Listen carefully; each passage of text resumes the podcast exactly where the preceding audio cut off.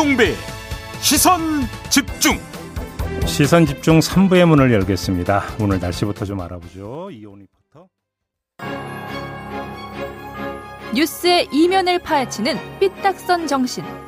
핵심과 디테일이 살아있는 시사의 정석. 여러분은 지금 김종배의 시선 집중을 청취하고 계십니다.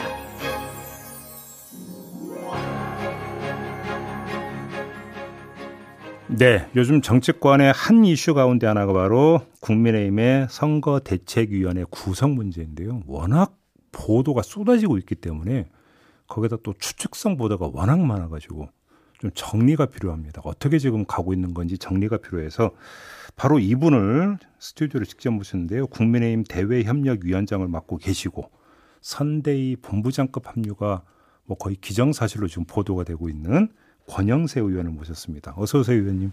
예, 안녕하십니까. 권영세 의원입니다. 네. 앞부분은 맞는데 뒷부분은 잘 모르겠습니다. 본부장급 합류? 예. 아니, 그 의원님께 무슨 제안 이런 게 들어온 게 없습니까? 뭐 도와달라는 얘기는 당연히 있고요. 그러니까 어떤 자리에서 예, 어떻게 해달라는? 뭐 그 구체적인 거는 없는데 음. 그 그리고 이제 민주당하고 비교하면 우리가 의원 수가 뭐 한 절반밖에 안 되지 않습니까? 음. 그러니까 당연히 우리는 아마 거의 모든 의원들이 음. 그 선대위에 참여를 해서 음. 도와줘야 돕는다기보다 일을 음. 해야 음. 될 거라고 생각을 합니다. 예. 지금 앞서서 그 우리 당의 이 선대위 구성이 아주 핫한 이슈고 뭐 여러 가지 그 보도도 음. 많고 그랬는데 아마 당선이 유력한 후보가 되다 보니까 언론이 더 관심을 가지는 것 같습니다. 알겠습니다. 일단 좀 그림을 좀 그려보려고 하는데요. 일단 제가 이 언론 보도를 종합을 해서 제가 그러니까 그림 그림을 좀 두 가지로 나눠서 한번 일단 질문을 예, 예. 드려볼게요. 그러니까 이른바 head 부문이 예. 총괄 선대위원장, 상임 선대위원장, 공동 선대위원장 이렇게 head가 구성이 되는 게 맞습니까? 지금 아마 그렇게 얘기되는 부분이 제일 많은 것 같습니다. 그래. 원래 예. 이 정치나 선거 음. 조직 같은 경우는 다른 일반적인 조직하고 조금 다른 부분이 있습니다. 그래서 사람들이 저 일반적인 국민들이 좀 음. 의아하게 생각을 하실 텐데 음. 원래 무슨 위원장 하면 한 명이지 않습니까? 그렇죠. 근데 이제 그 선거 조직에서 선거 대책위원장은 타이틀을 어떻게 달든지 간에 음. 많은 경우 10명이 넘어가는 경우도 있습니다. 네. 그리고 부위원장은 저도 사실은 정치 들어와 가지고 그 부분이 좀 어색했는데 음. 부위원장도 많아야 한 두세 명 이렇지 않습니까? 네. 뭐이 지역의 당협 위원회 같은 경우도 부위원장이 한 30명씩 되는 아, 경우가 한 지역 당협에서도 예, 예, 그렇습니다. 음. 그래서 선거대책위 부위원장도 아마 그 차이 그 그때 그때 차이는 있겠습니다만은 뭐 음. 뭐 인원이 한 좀 많이 있을 거고 음. 근데 큰 틀은 위원장 급과 음. 그다음에 본부장 급 그렇게 해서 선대위원회에서 네. 운영되는 부분이 있고 음. 그다음에 후보와 음. 후보의 직속기구 비서실이라든지 후보 특보실이라든지. 뭐 후보의 직속 위원회라든지 그렇게 두 개로 대별이 그렇죠. 된다고 보시면 될 것 같습니다. 그래서 이제 헤드가 그렇게 구성이 되고 이제 밑에 여섯 개 분야별로 본부가 이제 구성이 되는 이 그림이 맞습니까? 근데 여섯 개 본부는 뭐 저도 잘 모르겠습니다. 그건 지금 그래요? 보도에 나온 부분인데 처음에는 보도가 뭐 한 세 개 정도에서 시작을 해서 예. 여러 개가 나눠지는데 예. 근데 그 이제 본부도 기본은 조직하고 정책하고 그다음에 이제 이 캠페인을 총괄하는 음. 부분하고 이렇게 음. 한세 가지 정도로 나눠지는데 음.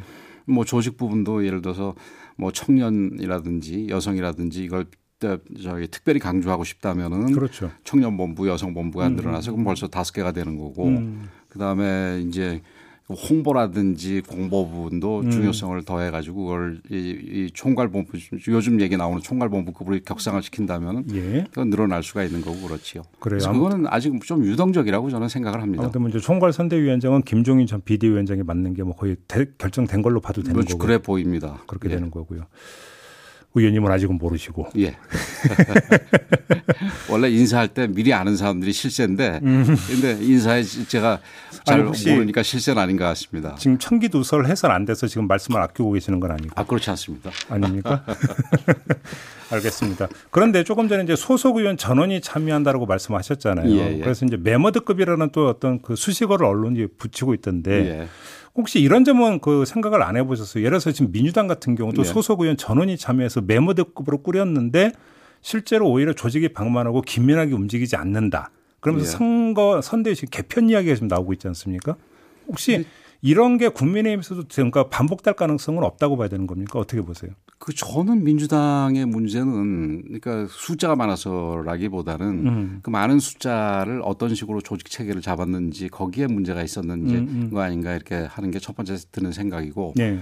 두 번째는 약간 정파적인 얘기입니다만은 지금 후보가 좀 문제가 있다 보니까 지지율이 좀 이게 음. 떨어지고 그러다 음. 보니까 음. 이제 좀 내부적으로 그런 혼란이 벌어지고 있지 않나 이렇게 음. 저는 생각을 하고요. 음. 그, 저, 이게 선대 조직을 만들 때 예를 들어서 의견을 수렴하는 단위거나 아니면 바깥에서 활동하는 단위는 굉장히 좀 많을 필요가 있습니다. 그렇죠. 예, 예. 예 그러나 지금 민주당에서 지금 문제가 생기는 부분은 제가 추측하건데 아까 후보 부분은 뭐 제가 저 농담 반 진담 반으로 음. 말씀을 드린 거고 이 의사 결정을 하는 단위는 굉장히 슬림하고 신속한 결정이 가능하도록 그렇게 애초에 디자인을 할 필요가 있습니다. 그렇죠, 그렇죠. 예, 근데 그런 부분이 잘 안 된 것 같습니다. 음, 예를 들어서 그 타이틀 같은 경우는 의, 의원들이거나 뭐 혹은 그 당의 뭐 핵심적인 사람들이 바깥에 나가서 활동을 할때 음. 타이틀이 전혀 없는 경우와 음. 있는 경우가 좀 다를 거 아니겠습니까? 바로 그 지점인데요. 그 예. 지점에 질문 하나만 드려볼게요. 그러니까 아주 control tower가 되는 그 core group이 있어야 되고 예, 예. 그러니까 이들이 기민하게 이제 그때그때 이제 즉각 즉각 뭔가 판단을 해서 결정을 내릴 수 있어야 된다는 뭐, 예, 예. 뭐 반대할 사람이 없을 것 같은데 근데 제가 국민의힘에서 바로 그러면 그 control tower가 되는 게 총괄 선대위원장이 관장합니까? 후보가 관장합니까? 그거를. 어, 통상적으로는 총괄 선대위원장이 우선 결정을 합니다. 관장을 예, 총괄이 예. 해야 하는 예, 결정을 맞습니까? 하고 예. 그다음에 이제 후보하고 상의를 하겠죠. 근데 예. 후보도 웬만하면 받아들이고 예. 근데 후보의 개인적인 뭐 철학이라든지 음. 개인적인 평소 생각과 전혀 다르면은 거기 이제 후보 반영이 되겠죠. 그러면 총괄 선대위원장과 후보 간의 그 이견이 계속 반복적으로 노출이 되면 심각해지는 거잖아요. 이럴 가능성은 없다고 그렇죠. 보십니까? 근데 그 후보가 분명하게 자기 의견이 있을 때는 음. 그 후보의 의견을 따르는 게그 음. 그, 옳은 방향이죠. 결국 이 선거는 후보가 하는 거. 근데 의원님 바로 그 지점인데요. 예. 김종인 총괄 선대위원장이라고 그냥 뭔가 가정하고 예. 김종일 총괄께서 후보의 의견을 그냥 따르겠습니까? 저는 저기 그럴 거라고 저는 생각을 합니다. 2012년에도 비슷한 예. 경우가 아, 있었죠. 그 당시는 이제 김종인 그 이 지금 그때가 아마 박사, 국민행복 추진위원장 박사가 이제 저이 선거 전체를 총괄한다기보다는 정책 부분을 예. 총괄해서 국민행복 추진본부라고 네. 정책 공약 담당을 음. 했었습니다. 근데 음. 그때도 좀 갈등이 있었고 음. 그때는 좀 시끄러운 소리도 났었습니다. 뭐 그만뒀다가 다시 오고 막 이러지 않았었어요? 그만두지는 않았습니다. 그만둘 네. 뻔했지. 그래서 그, 그 제가 조정 조정 역할도 하고 그랬었는데 네. 그 이 그때도 결국은 그래서 후보의 뜻이 네. 거의 대부분 관철이 됐습니다. 물론 뭐 또 후보가 그 자기 철학이 있더라도 뭐 한참 듣고 보니까 이거는 그 이 조언을 받아들이는 게 옳겠다 그럼 후보 생각이 바뀔 수도 있겠지요. 근데 좀 솔직하게 제가 한번 질문 드려볼게요. 예. 그때 다 그, 솔직하게 하시고 저, 저도 솔직하게 네. 하고 있습니다. 왜냐면 지금 후보 말씀하시니까 그때 박근혜 후보의 어떤 그 당 안에서의 위상과 예. 지금 윤석열 후보의 위상은 좀 다르지 않습니까? 솔직히? 음, 대선 후보가 되면 거의 비슷합니다. 비슷하다고 예. 보십니까? 그리고 그게 이제 당선 가능성이 낮아지면은 혼란이 음. 생깁니다. 음. 아 그게 뭐 우리도 과거에 좀 그런 부분이 있었지만 음. 아주 옛날에. 음. 근데 이제 당선 가능성도 어느 정도 높은 상황이 되면은 음. 뭐 거의 큰 차이는 없을 거라고 봅니다. 알겠습니다. 지금 김한길 그다음에 그 김병준 이 두 분은 합류하는 게 결정이 된 걸로 봐도 되는 겁니까? 글쎄요, 저는 어떤 어떤 형식으로 그저 참여를 하시든지 참여하실 거라고 봅니다. 뭐 제가 아까 전제는 큰 전제는 제가 뭐 내부자라서 논의에 참여한 거는 아니기 때문에 음. 모르겠지만 그런 분들은 참여를 시키는 게 옳다고 보기 때문에. 근데 언론은 예. 벌써 네이밍이 들어갔던데요. 삼김 체제 이런 식으로 벌써 표현을 하던데요. 삼김 체제라는 것은 이른바 그 삼두 체제라는 뜻이 되는 거잖아요. 예. 근데 김종인 위원장이 그걸 용인합니까? 그건 좀 약간 그 언론에서 이렇게 이 논쟁을 불러일으키기 위해서 그런 거 아닌가 이렇게 생각이 됩니다. 아, 현실보다 약간 뻥튀기 돼 있는. 예, 그렇죠. 타이틀 상으로 보더라도 예. 그 지금 이제 논의되는 자리가 음. 김한길 전 대표는 뭐 국민 통합 쪽이고 그다음에 뭐 김병준 그 전 비대위원장은 뭐그 상임 선대위원장이거나 음. 아니면은 이제 미래 전략이라든지 음. 이런 부분 아니겠습니까? 근데 그 논의되는 타이틀로 기준으로 보면 본다면은 음. 김종인 비대위원장은 총괄선대위원장 아닙니까? 동급은 아니다. 그렇지요. 근데 이제 삼김이라고 얘기하면은 음. 우리 또 김종인 비대위원장님께서 어떤 반응을 보이실까? 네. 김종인 뭐 위원장 자극용 언론 네이밍인가요? 그러면 저는 그렇게 생각합니다. 근데 어제 저희가 윤건영 의원하고 인터뷰를 했는데요. 이제 그분이 저희 고정 출연하시기 예. 때문에 김한길 전 대표의 합류에 대해서 질문을 드렸더니 딱 잘라 이렇게 말씀하셨는데요. 그냥 배신자 아니냐 이런 취지로 답변을 주시는데 어떻게 받아들이십니까?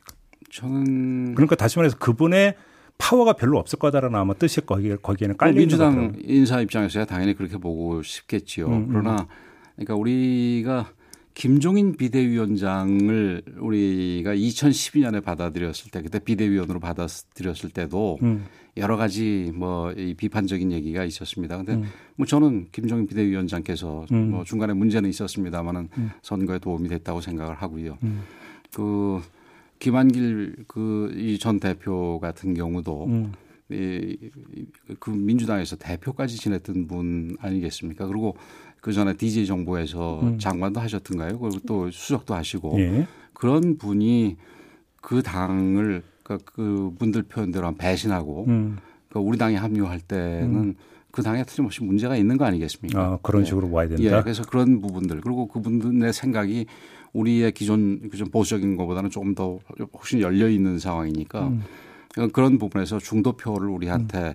그 이 갖다 붙이는데도 음. 굉장히 중요하다고 생각이 됩니다. 알겠습니다.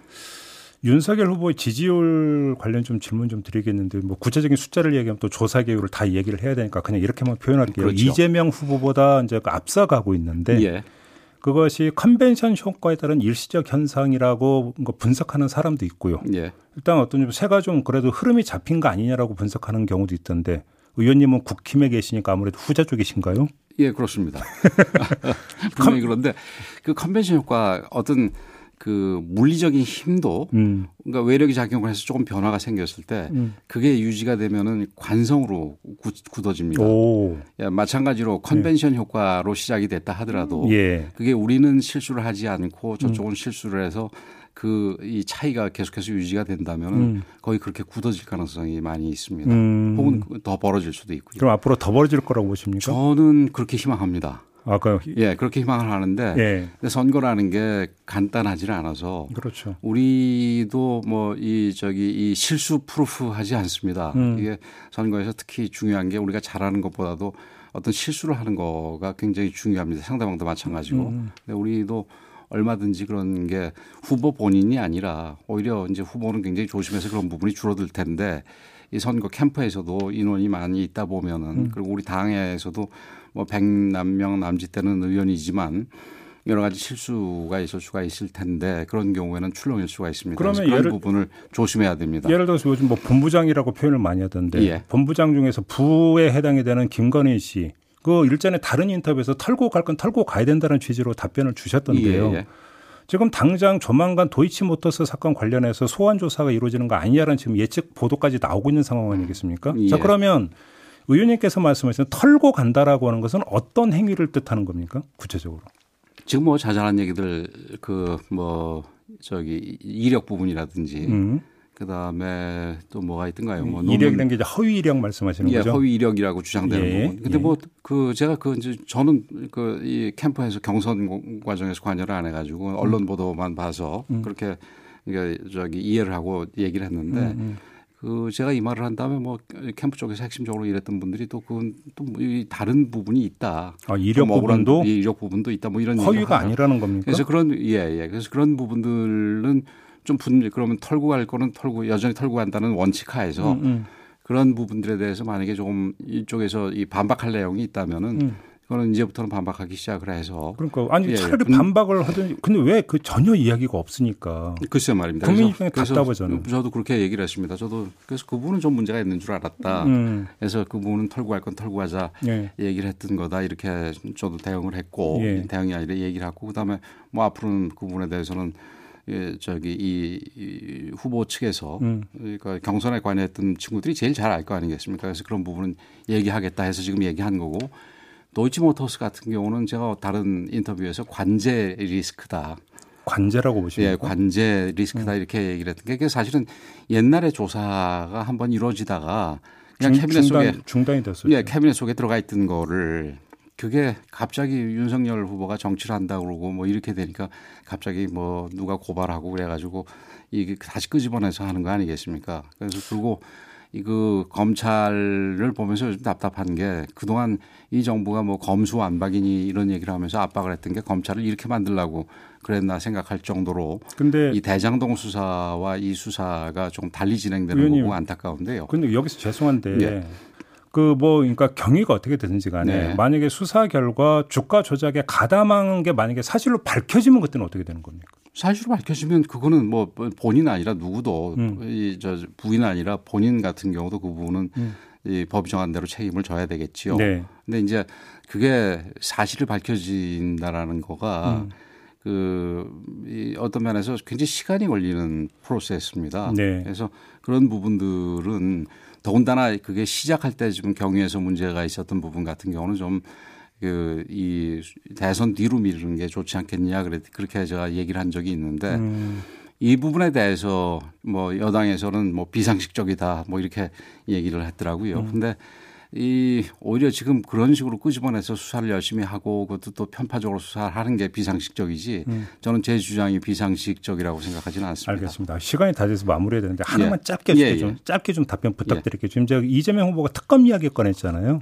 그러니까 예. 그 여기에는 들어서 대장동 특검에도 부산저축은행 수사도 포함을 시켜야 된다라고 주장했는데 그러니까 국민의힘에서 받을 수 있는 겁니까?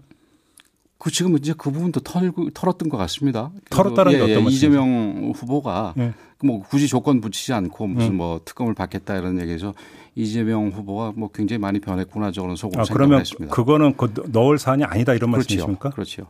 애초에 그랬지요. 예. 또 그것만 확인 좀 하고요. 예. 나중에 이제 다시 한번 예, 좀 예. 이야기 이어가도록 하고 시간이 다 돼서 마무리해야겠네요. 예. 뭐 고맙습니다. 다음에 좀 길게 불러주십시오. 알겠습니다. 고맙습니다. 고맙습니다. 국민의힘의 권영세 의원과 함께했습니다. 세상을 바로 보는 또렷하고 날카로운 시선.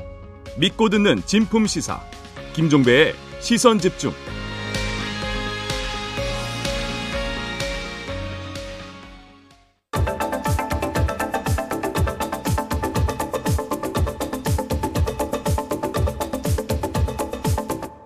네, 비컨 뉴스 진행하겠습니다. 헬마우스 임경빈 작가 모셨습니다. 어서 오세요. 안녕하세요. 오늘 어떤 이야기입니까? 어제 인터넷 커뮤니티들에서 가장 뜨거웠던 주제입니다. 넷플릭스. 네. 아, 요금 인상? 그렇습니다. 네. 급격하게 확 인상을 했다는 소식인데 네. 원래는 이제 한 번에 두 명 접속할 수 있는 스탠더드 요금제가 월 12,000원이었는데 이제 네. 13,500원으로 음. 4명이 접속 가능한 프리미엄은 14,500원에서 17,000원으로 어제부터 인상을 했습니다. 네. 인상 폭이 각각 이제 12.5%, 17.2%, 음. 굉장히 높은 편이죠. 이런 반발이 꽤 있을 것 같은데요. 그렇습니다. 이제 인터넷 커뮤니티들에서 불만의 목소리가 굉장히 나오고 있는데 음. 너무 비싸졌다거나 음흠. 뭐 해지해야 되겠다 이런 댓글도 많고 음. 어, 다른 OTT 서비스들하고 이제 교차로 결제해서 몰아봐야 되겠다 뭐 이런 음. 얘기라든지 음. 뭐 나중에 챙겨볼 게 생기면 그때 잠깐씩 결제를 하겠다 이런 어떤 아, 뭐 대안을 찾는 움직임. 요거는 약정 기간은 없는 겁니까? 네, 약정 기간은 따로 없습니다. 오, 예. 그러니까 이제 음. 열심히 보시겠다고 하면 한 달 딱 결제해서 거의 24시간 풀로 보신다면 한달 그냥 네. 아 예. 비속어 나올 뻔했네. 그런 식으로 할수 네. 있는 거죠. 네. 자, 이게 이제 오징어 게임의 대히트가 역으로 넷플릭스한테 자신감을 불어넣어서 이렇게 어, 공격적인 가격 정책을 펼 수 있게 된 거 아니냐 이런 아니, 근데 거꾸로 있었어요. 오징어 때 게임 때문에 돈 엄청 벌었다면서요. 그렇습니다. 그러면 혜택을 줘야지 뭔 어, 요금 인상이지. 그러니까 말이죠. 음. 그러니까 뭐 아시다시피 오징어 게임이나 뭐 DP 같은 음. 넷플릭스 입장에서는 상대적으로 저예산으로 제작한 어, 드라마들 덕분에 국내에서 가입자를 크게 늘렸습니다. 네. 어, 지난 9월에 보니까 넷플릭스 앱의 신규 설치자가 평소보다 두 배 가까이 증가를 했는데 9월에 네 그렇습니다. 그렇게 되면서 국내 OTT 시장 점유율 넷플릭스가 47% 어, 거의 절반 정도를 혼자 차지하고 있습니다. 오. 그런데 말씀하신 것처럼 어떤 편의를 추가로 제공하기는커녕 오히려 최근 들어서는 이제 인터넷 망 사용료 논란이 계속 커지고 있습니다. 네. 지금 한 푼도 내지 않고 있죠. 음. 뭐 네이버나 카카오 같은 국내 컨텐츠 사업자들은 한 해에 수백억 원의 인터넷 망 사용료를 내고 있는데 어, 초고화질 동영상 서비스를 하니까 인터넷 접속에 있어서는 상당히 좀 큰 트래픽 부담을 주고 있는 넷플릭스 예, 한 푼도 못 내고 있다고 지금 버티고 있고요. 아, 예. 어, SK 브로드밴드가 이제 소송을 걸어가지고 음. 1심에서 넷플릭스가 졌습니다. 네. 그랬는데도 그리고 이제 국회 국정감사에서 지적을 받았는데도 네. 그리고 여야 합의로 망 사용료 납부 의무화 법안이 추진되고 있는데도 여전히 버티고 있는 중입니다. 일각에서 어떻게 해석을 하냐면 그래서 망 사용료 낼 걸 대비해서 미리 요금 인상한 거 아니냐. 그렇습니다. 사용료를 여기서 요금 인상분에서 그냥 딱 돌리기 위해서 뭐 이런 분석도 있긴 있더라고요. 넷플릭스 입장에서는 그런 얘기도 또 하더라고요. 일본이나 미국에서는 이미 인상했는데 한국이 조금 늦은 편이다. 뭐 이런 얘기는 합니다. 아니 근데 쉽게 이제 배짱 영업인데 그렇죠. 지금 이제 다른 글로벌 서비스들 계속 들어오고 있는 거 아닙니까? 그렇습니다. 그렇지 않아도 이제 지난 주말부터 어, 가장 막강한 경쟁자로 꼽히는 이제 디즈니 플러스가 국내 서비스를 시작을 했고요. 디즈니 어, 플러스는 이제 어벤져스 시리즈 뭐 이런 게 이제 그쪽입니까? 그렇습니다. 음. 마블 코믹스 시리즈가 있고 뭐 그 외에도 뭐 많은 뭐 겨울 왕국 같은 애니메이션 시리즈도 있고요. 네. 어 그리고 이제 다른 드라마 콘텐츠 공룡이죠. 이제 HBO 맥스 음. 여기서도 이제 내년 국내 진출을 준비하고 있는 상황이라서 네. 어, 저희가 생각할 때는 좀 긴장을 해야 될 것 같은데 오히려 좀 가격을 높였습니다. 음. 어, 그러다 보니까 가격 비교도 좀 해보게 되는데 음. 이번에 넷플릭스가 가격을 올리면서 가장 비싸지게 된 거는 물론이고 다른 서비스들하고 가격 격차도 어, 한 4, 5천 원 정도씩 굉장히 올라, 예, 벌어지게 된 그런 상황이 됐습니다. 그러면 이래서 디즈니 플러스가 들어오면 이제 거기서 제작한 컨텐츠는 넷플릭스에서는 못 보는 거예요? 그렇습니다. 이미 철수를 한 상황입니다. 원래 이것도 네. 가입해야 되고 저것도 가입해야 되는 거예요? 그렇죠. 어, 그, 도대체 그럼 몇 개를 가입해야 되는 거예요? 그 대표적인 케이스가 바로 전데요. 사실 지난해만 하더라도 넷플릭스에서 마블 그 영화들을 다 볼 수 있었거든요. 음. 지금은 다 빠진 상태입니다. 네. 디즈니 플러스로 빠진 거죠. 네. 어, HBO가 들어오게 되면은 그게 또 심화될 그 걱정들이 나옵니다. 어, 인기 드라마인 왕자의 게임이나 뭐 네. 해리포터 시리즈, 네. 반지의 제왕 시리즈의 이제 배급권을 HBO 맥스가 갖고 있기 때문인데 음. 그러면 저처럼 제가 지금 구독하고 있는 게 4개입니다. 네. 아, 우리 저 혹시 JB께서 몇 개나 저 하나인데요. 아, 소박하시네요. 네. 지금 그래서 지갑 걱정을 하는 그 서비스 이용자들이 늘어날 수밖에 없는 건데 음. 원래는 한 개의 OTT에서 다 볼 수 있었던 게 두 개, 세 개씩으로 늘어나게 되는 상황이라서 음. 이런 식으로 계속 서비스가 쪼개지게 되면 소비자들 입장에서는 구독 경제가 아니고 이 구속 경제 아니냐. 아유, 그러면 지출이 너무 심 많아지죠. 네, 이 경제적 구속을 당하게 될 걱정을 하는 분들이 많아지고 있는 상황입니다. 네. 앞으로는 확실히 이 부분에 대해서는 특히나 이제 아무래도 콘텐츠 관련 관련해서 이 소비 수준이 높아질수록 좀 부담이 되는 분들이 많아질 테니까 이 문화적 그 소외 현상이 없도록 정부 당국에서 좀 고민이 필요하긴 할 것 같습니다. 그래서 뭐 넷플릭스 관계자는 아무튼 뭐라고 해명을 했냐면 오징어 게임 그러니까 이런 뛰어난 한국 콘텐츠를 지속적으로 제작하고 투자하기 위해서 구독료를 인상했다고 네. 했다고 합니다. 네. 네. 이렇게만 전해드리면서 비컨 뉴스 마무리하죠. 헬마우스 임경빈 작가와 함께했습니다. 고맙습니다. 감사합니다. 네, 시선중 본방 마무리하고 유튜브로 이어가겠습니다. 고맙습니다.